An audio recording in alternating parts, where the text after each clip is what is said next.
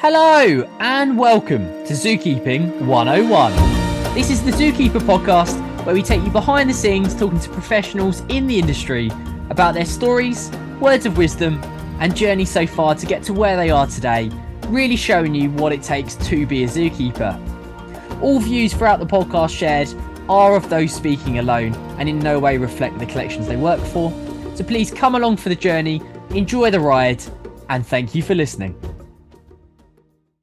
Hello and welcome to Zookeeping 101. My name's James Dennis. I'm your presenter, and today I'm very happy to introduce to you Thomas Maunders. Now, t- welcome Tom to the show. Hiya, how are you? Now, very, very well. Very glad to get you on. Now, if you want to introduce to our lovely listeners exactly who you are, where you come from, and, and what position you hold. Great. Uh, so I'm Thomas Maunders. I'm a senior keeper at Whipsnade Zoo on the ectotherm section. Um, I've worked here for eight years now, and as well as being a zookeeper, I'm also the co-chair of the Whipsnade Zoo Behavioural Management Committee. Um, manage an EEP for four species of freshwater Asian turtle, all of which are critically endangered and worse. And I, as of last month, have just become a member of the EAZA Conservation Translocation Working Group. Wow, that's a that's a mouthful in itself. There's a lot going on in your world, and uh, it all sounds very exciting. Now, as we both know, unless you're very fortunate, you don't just roll into those positions. You have to do the hard graft. You have to to go on a journey to get to where you are today. And uh, I'm sure you've got a story to tell. So, for our listeners, do you have those stepping stones? Do you have those keystone moments throughout your career to, to get to where you are today? Yeah, I mean, as as you say, it's not something that just falls into your lap. It is something since becoming a zookeeper, I've always wanted to be involved in an EEP and more conservation based work. I think being on the section that I'm on really helps with that because obviously, when you're working with fish, invertebrates, reptiles, and stuff like that, the conservation value that you can produce generally is higher than it is with your mammals because you don't require as much space. You can dedicate half a room to a species and breed from 10 different animals, and suddenly in a year's time have a thousand animals that are ready to be released.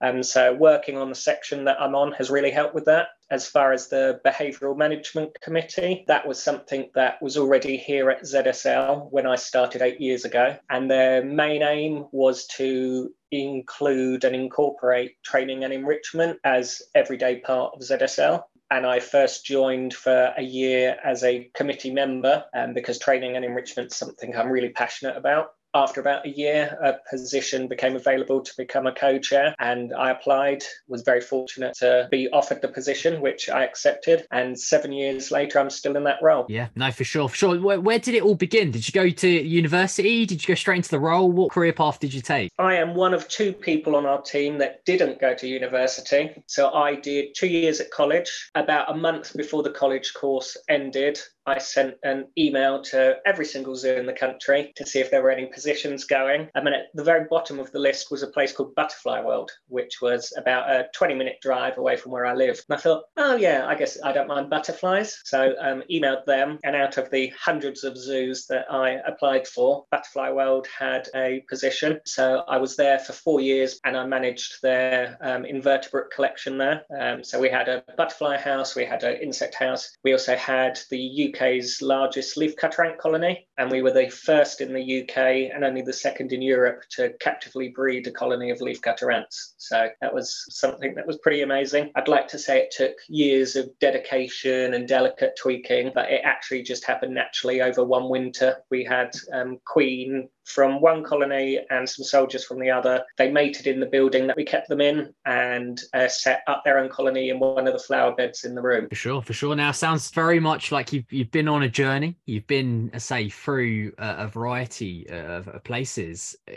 the taxonomic groups, you're touching on them there. But if someone was to try and put you in a box, would you say you're a certain taxa in terms of keeper? No. And I think that's what I really enjoy about my position. So when I started at Whipsnade, our section actually covered all taxa. So we had some dwarf mongoose, we had four different species of primates, we had some birds, as well as our reptiles, and amphibians. But as the zoo has changed and progressed over the year, we've now become uh, more taxa specific sections. So we now just have uh, reptiles and fish and invertebrates. Well, yeah, one of the things that I like in my role is although we're one big team, we have members of staff whose skill set and interests are mainly based either with the aquarium or with the invertebrates and reptiles.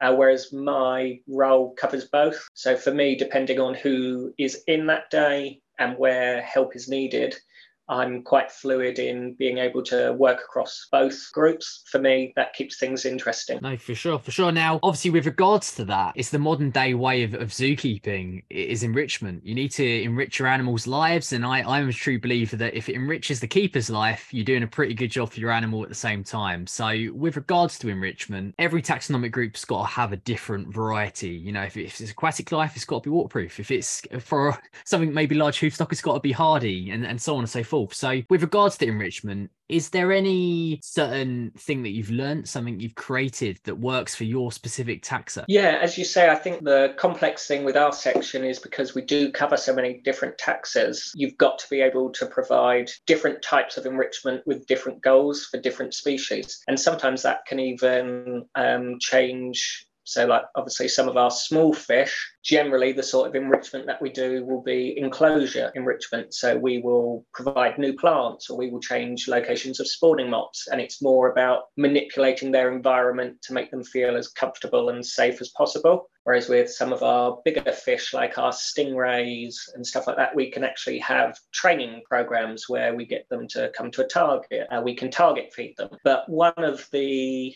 enrichment devices that I'm really happy with. A wiffle ball for a turtle. Now, for those of you that don't know what a wiffle ball is, it's a American training baseball. So it's just a plastic ball with loads of uh, circular holes in of different shapes and sizes. And this turtle was performing a repetitive behavior um, when we would service its enclosure. But by using the wiffle ball, we were actually able to stop that repetitive behavior. Um, for the first few times we offered it to the turtle, we would put different food items in there. And every time he would take a food item, because it would be in his water, he'd knock it and he'd float away. And then when he went to get the next food item, he'd have to chase after it. But through lots of observations and studies, we actually found out the ball was as effective at stopping that repetitive behavior, whether it had food in or not. So he almost has that ball 24 hours a day now. And anytime he wants to go and play with it, he can. Um, and the balls also come in different colors, shapes, sizes. So if we ever want to mix it up and make it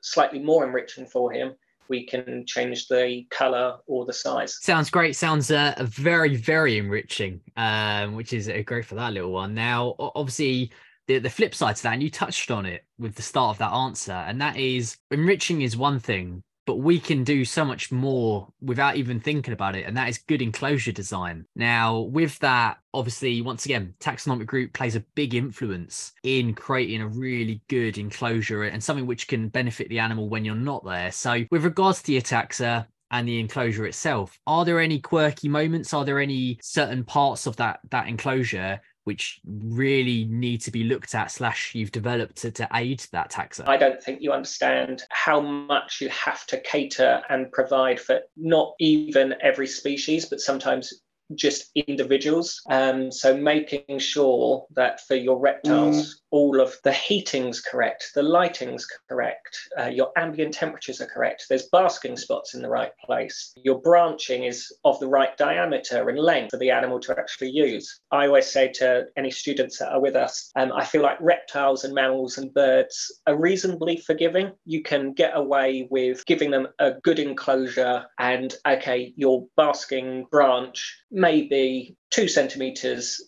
thinner than it should be.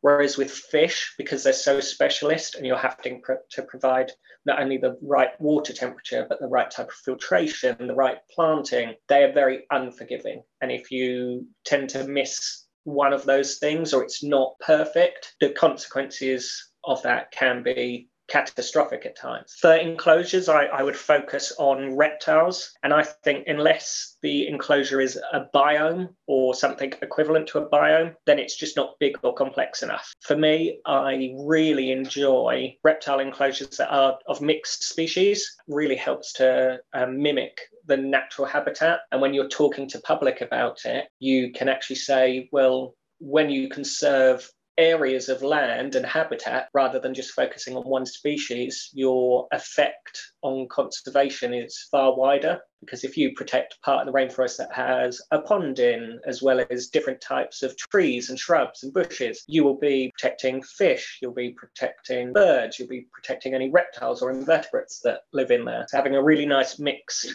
species enclosure um, is something that I'm really passionate about. And for the aquarium at Whipsnade, our 10 tanks that are on show to the public depict that. So we have um, mixed are in there, but all of our tanks are based on an area of the world. So we've got a tank based on Australia, Madagascar, and stuff like that. But as I said, in a enclosural biome, you could have a turtle that lives in the water body at the bottom with a snake or a lizard that lives in the branching above. And depending on what animals you choose, you could also have invertebrates. So the um, land area for the turtle could have millipedes or fruit beetles in. I really want to see how reptile husbandry advances over the next few years. Because when I started, I think reptile husbandry and training and enrichment was definitely lacking behind mammals. Even in the years that I've been working as a zookeeper, it's nice to see how far it's come on. For me, I would like to see enclosures where the basking spot moves across the enclosure over the course of the day as it would in the wild. Um, I'd also like to see the ambient lighting and temperature be linked via an app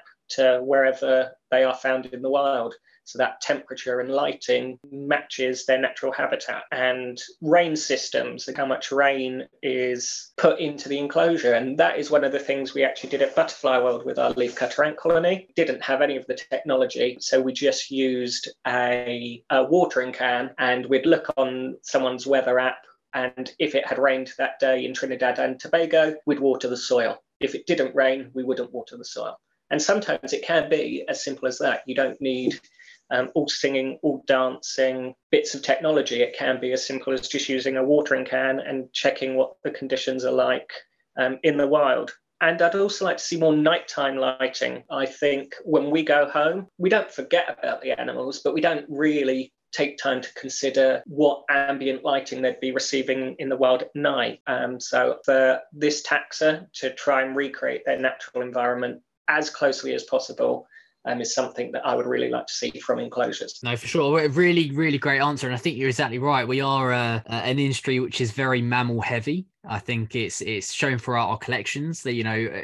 unfortunately, our guests love cute and fluffy, and, and that generally speaks volumes for our mammals. You're exactly right. I think for our reptiles, for our fish, for our amphibians, I think they are very much on the rise in terms of within the keeping industry, and and hopefully, as you say, it will only come on stride on stride. But you're, you're very much flying the flag for them right now, so that's uh, it's, it's some great stuff and I'm sure stuff that people will take away. Now, moving on to this next part, and that's do you have any advice for looking back at your younger self and the career you've had, or, or simply for our listeners? Is there any advice you've gathered from your journey? Yeah, I think the advice that I always try to give to any of students or work experience or our seasonal keepers is not to give up when trying to apply for jobs because I know from my experience how frustrating it can be applying for job after job and either not hearing anything back from the zoo or the organization or hearing back to find that you didn't get an interview. And it can be really demoralizing. But if you keep persevering,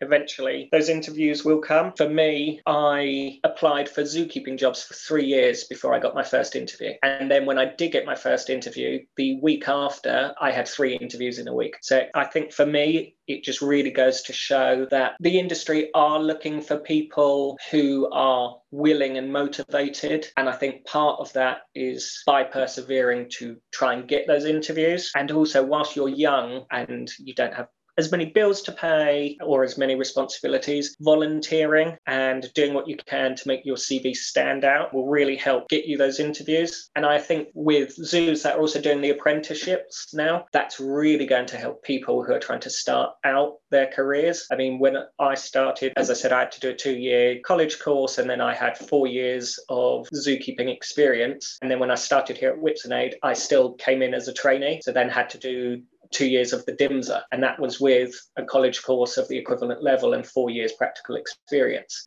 I'm really glad that I did do that and I've progressed my way up through the ranking here at ZSL because you get to experience the zoo from the very start of your career. And now I can water change a fish tank and know that, okay, if I'm filling it up, I've now got eight minutes where that's filling up so I can go and do something else. But you only ever really get to learn that by doing all those jobs that take that time and learning through experience. Yeah, no, some some really good advice. I think exactly that. Determination's key. Keep pushing on because it is it's a very worthwhile industry once you're in. Um, it is just getting through that first door effectively. So, no, some some great advice. Now we're leading on to the main chunk of this podcast. Now, this is uh, we call it the big questions. It's it's the bunch of questions which are very much everyone talks about everyone wants to know the answers to, but everyone evades the questions most of the time. So we'll see how we get on um, as we we poodle through them. Now, your, your first question, very simply, is the current zookeeping job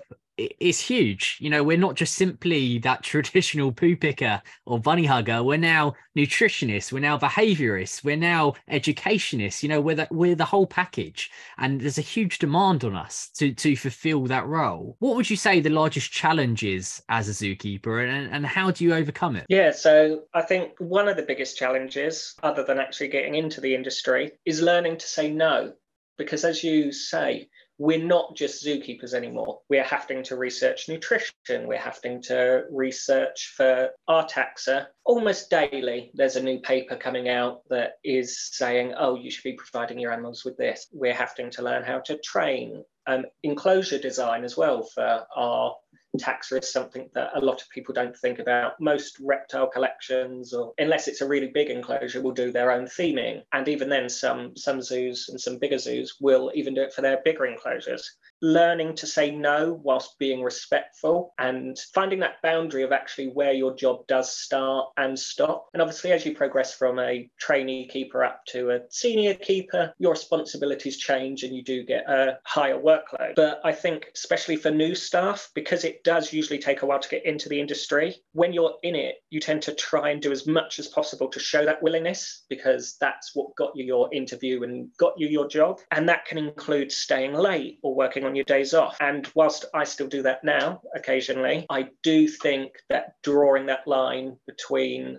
okay, this is what I'm expected to do and this is what I'm paid to do, as opposed to this is what I feel like I should be doing. I think that line needs to be a little less blurred. And actually, one of the things I have seen from younger keepers, they are much better at setting those boundaries and saying, no, I work till five o'clock all of my jobs are done. Unless it is an animal emergency, I don't need to stay late. And as I said, it's something that I'm still working on, even after eight years of being in the role. And as I said, I do still work late and I do do computer work in my own time and come in on my days off. However, recently I went to Spain to look for Iberian lynx. And whilst away, I deleted the um, work WhatsApp group and muted my emails so that I could have five days away where I did not have to think about work.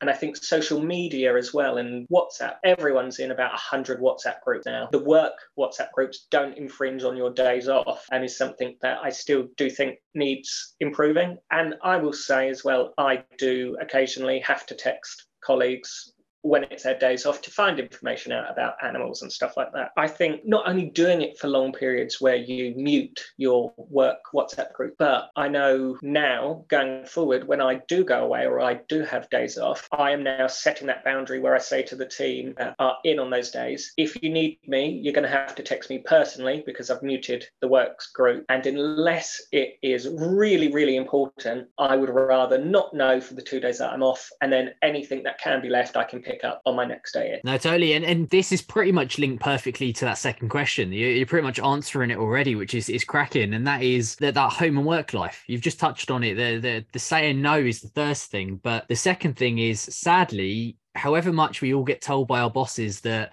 you know, it's good to have a home life, get that, you know, that break away from your work life. Your animals follow your home in, in your brain, in your work, and so on. I, I guess the question I've got for you alongside that then is is it actually possible to leave your your animals, your work, your your passion behind with you, or does it always follow you home? I think at the minute, if you took a poll of zookeepers, I would think there would be an overwhelming majority that say it does come home with you. But just because that's how it is now doesn't mean that that's how it has to be for the future. And I think that in general, the work life balance of zookeepers across all zoos would be made better by having more staff because we are an industry that relies on our entrance fees to pay wages and to buy food for animals and stuff like that. I have visited God knows how many zoos, and I cannot remember a zoo that I've visited where the keepers on the ground think that they have enough staff to do the workload that they have on their section. I do understand from a manager's point of view and a zoo point of view why it's not always possible to have more staff, but I do feel like now zoos in general are trying to provide their staff with a better work life balance. And actually, by hiring one or two extra members of staff, it would be the most effective solution to that problem. However, saying that, I do believe as long as you can make time in your personal time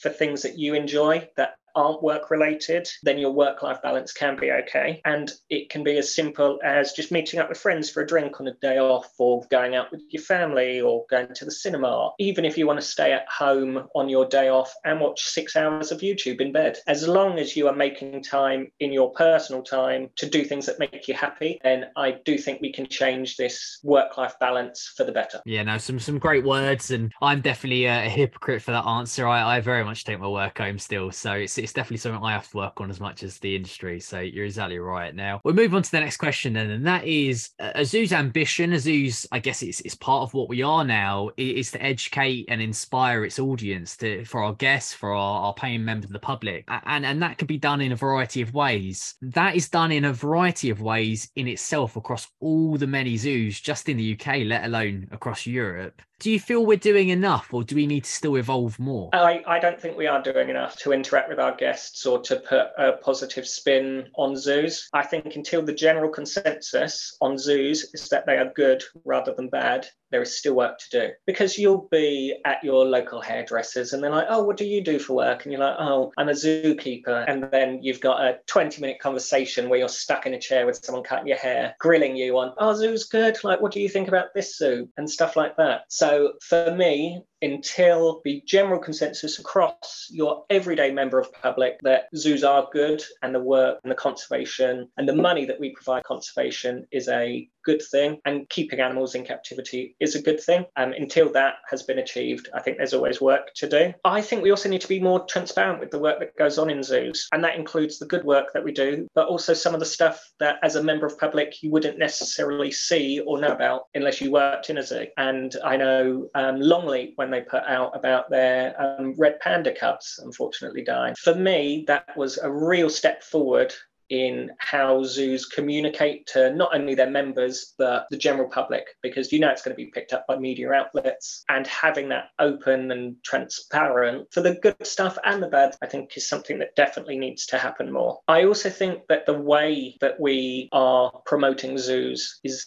still quite archaic. Usually it's just a picture with a load of text on a Facebook post. And actually, there's nothing really there to engage younger generations or to get people's personalities across because ultimately people connect with either people or animals. The Chester Zoo program, the, the Longleat Zoo program are great ways of getting across to your everyday member of public about the good work that we do. But the, the pull for those programs is not always the animals, sometimes it's the keepers and how they interact with their animals. And I mean, I've had the pleasure of working at Longleat for a few days, and I got to experience firsthand um, how many of your members would come up and uh, be like, "Oh, hi, James, how are you?" And because they feel like they know you because they've seen you on TV, having that better relationship with not only younger generations, but for audiences that we may not reach generally. So, one thing that ZSL are doing at the minute is we're offering £3 tickets for anyone on benefits. And that has made the zoos much more accessible for people that normally would not be able to pay our entrance fee.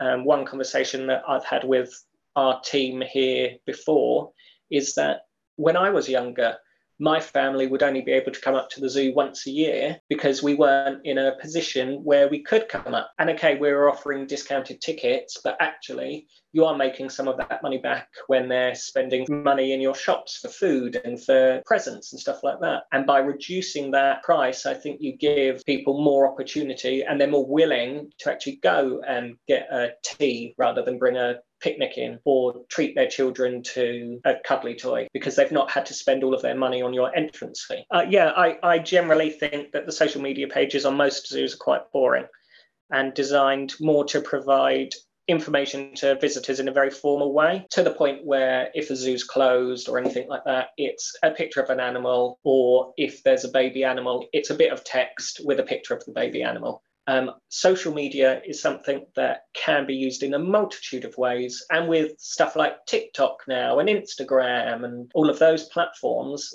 I think zoos need to evolve with that to become more user friendly and less rigid in the way that we provide our information to people. Because you can put out a hundred good articles on all the great conservation work that we do, but you'll put out one bad thing where an animal at 16 years old has sadly died, or you'll have an animal escape. And they're the ones that get picked up by the media. It's not the 99 posts before that on how great we are and all the good work that we've been doing. No, you're, you're exactly right. And I think it is, you know, a great example of those April Fool's posts that were all posted by the zoos. It's, it's that light-hearted fun. It gets a message across and it, in most importantly, gets the zoos in people's brains about them actually doing the good rather than the bad, which we do a lot more good than bad. Is it's we definitely need to shout louder, and it's it's definitely a, a big thing which hopefully will only evolve with these changing of, of guidelines and stuff coming in very very soon, if not imminently. Um, so we'll see what the future holds on that side. Now you'd be happy to know we're nearly there. We're on that second. Well, we're on the last question now of the big questions, and that is it's quite a simple one, but with probably quite a large answer, and that is do you think at a keeping level across zoos we're collaborating enough? Again, my, my answer is no. I think knowledge sharing is so important. And I think that there should be more interaction between keepers and the collections for the combined goal of improving keeper knowledge and animal welfare. Um, and as I spoke about earlier, one thing that we looked to do at the BMC was to make sure that training and enrichment was a everyday part of ZSL and that started 12 years ago. So 12 years ago, training and, enrichment was still a fairly new thing, but that goal has been achieved now, and animals' welfare is being improved thanks to animal training and enrichment. But we, as the committee here at Whipsnade, we're now looking to work with other zoos so that, that we can share our knowledge of not only training and enrichment, because we've at ZSL across both sites, we're very lucky to cover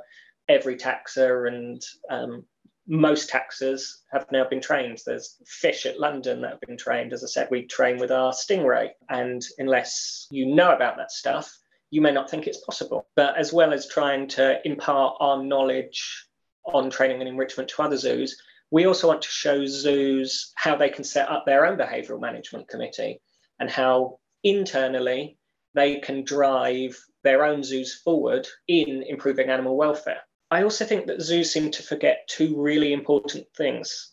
The first is that if all zoos invest in their staff and make them better keepers, not only are they more likely to stay, but if they do leave, it also means that the general level of keeper expertise for zoos to hire from is higher because people are being put on courses, they're going to conferences, their knowledge and their skills and how well they are becoming as a zookeeper will increase if you invest in people. We know in zoos generally there can at times be quite high turnover. That's for multiple reasons. But if you have a better pool of candidates to choose from, that's only going to benefit your zoo. Mm. Now, the second thing that I think the industry seems to forget is that currently we are working really hard to ensure that there is a positive narrative around zoos and that the keeping of animals in captivity is for good reasons. However, we are only as good as our worst zoo. So we need to work together as a collection of zoos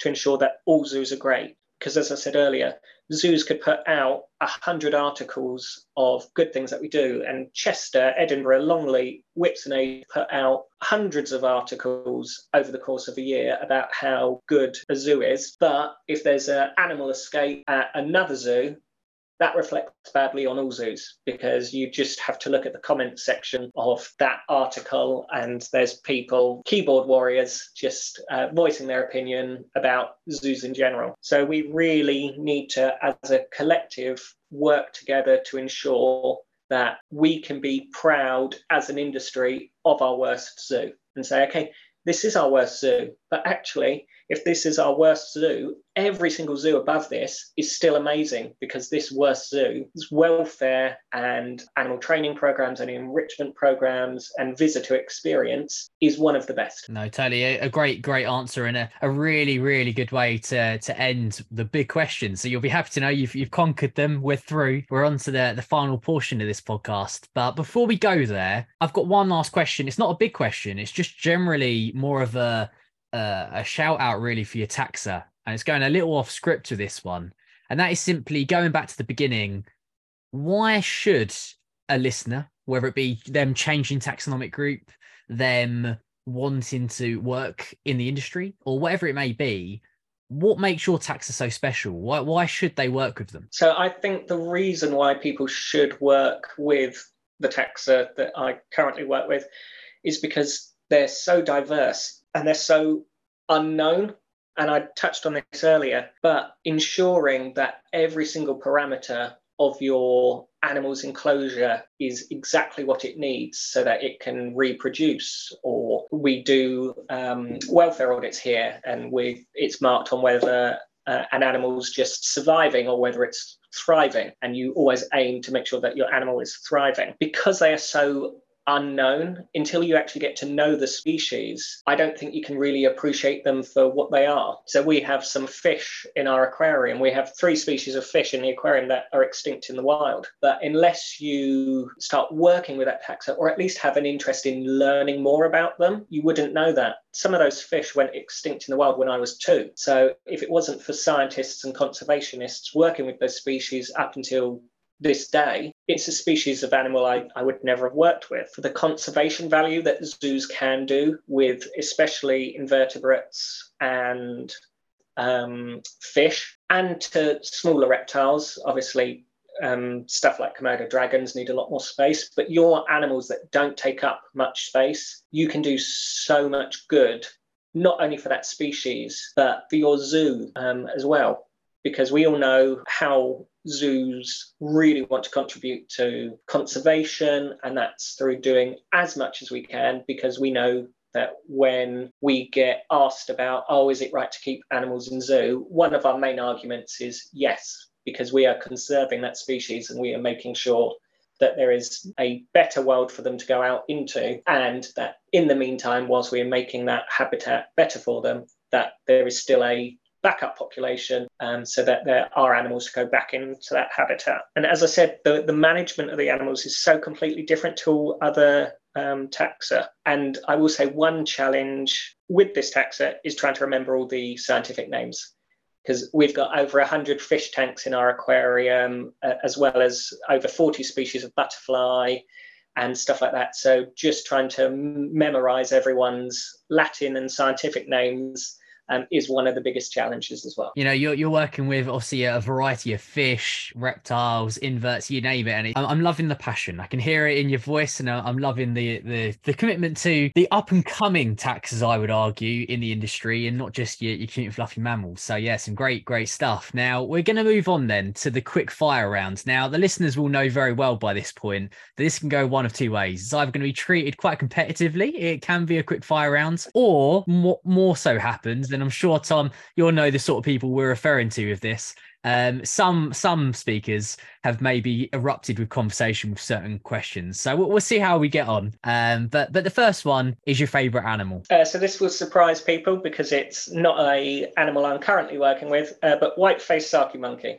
So they used to be on our section, and they were a great primate to work with. One of my first, and um, I got to see a baby that I started working with grow up and have his own babies. So for me, white-faced Saki monkeys. Great shout. Okay, so number two then, what is your top tip for mental health and well-being? I touched on it earlier, but make time to do things that you enjoy that aren't work related. Totally, totally. Now, this is a very left field question your favorite film? Yeah, this is a difficult one for me because I really do like my films. Um, however, I would have to say either uh, Three Billboards Outside Ebbing, Missouri, or Unstoppable, and they're both very different films. Okay, I'll let you have both of them. I'll, I'll let you go away with that. Okay, so the next one then, the best part of the industry. The animals and the friends that you make at work, because without having a good group of people around you, work can be intolerable at times so it's it's those connections that you not only make with your animals, but with the people you work with. Yeah, totally, totally. Okay, so this one could literally take you absolutely anywhere, and that is what zoo globally would you like to visit and why? Um, so I'd like to visit Mandai Wildlife Group. It's a collection of different zoos, and I'd also be in Singapore. So that's that's pretty nice. Yeah, solid. There's plenty of zoos over there to pick from. Um, nice, some great great shouts. Now, okay, then so the next one this is more personal. And that is what is that one trait that has allowed you to get you to where you are today? Uh, never giving up and not taking no as an answer.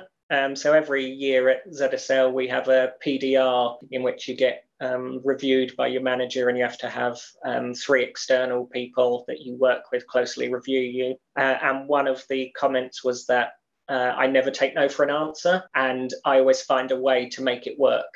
So it's not that you just annoy someone by repeating yourself over and over again. But if you can find a way to alter it so that actually something that may not have worked can work, and then I think that's that's one of my traits that has definitely got me as far as I've gone. Great, uh, great advice there as well. Now, with this next one, I say it every time. I, I struggle with an answer for this one, so good luck.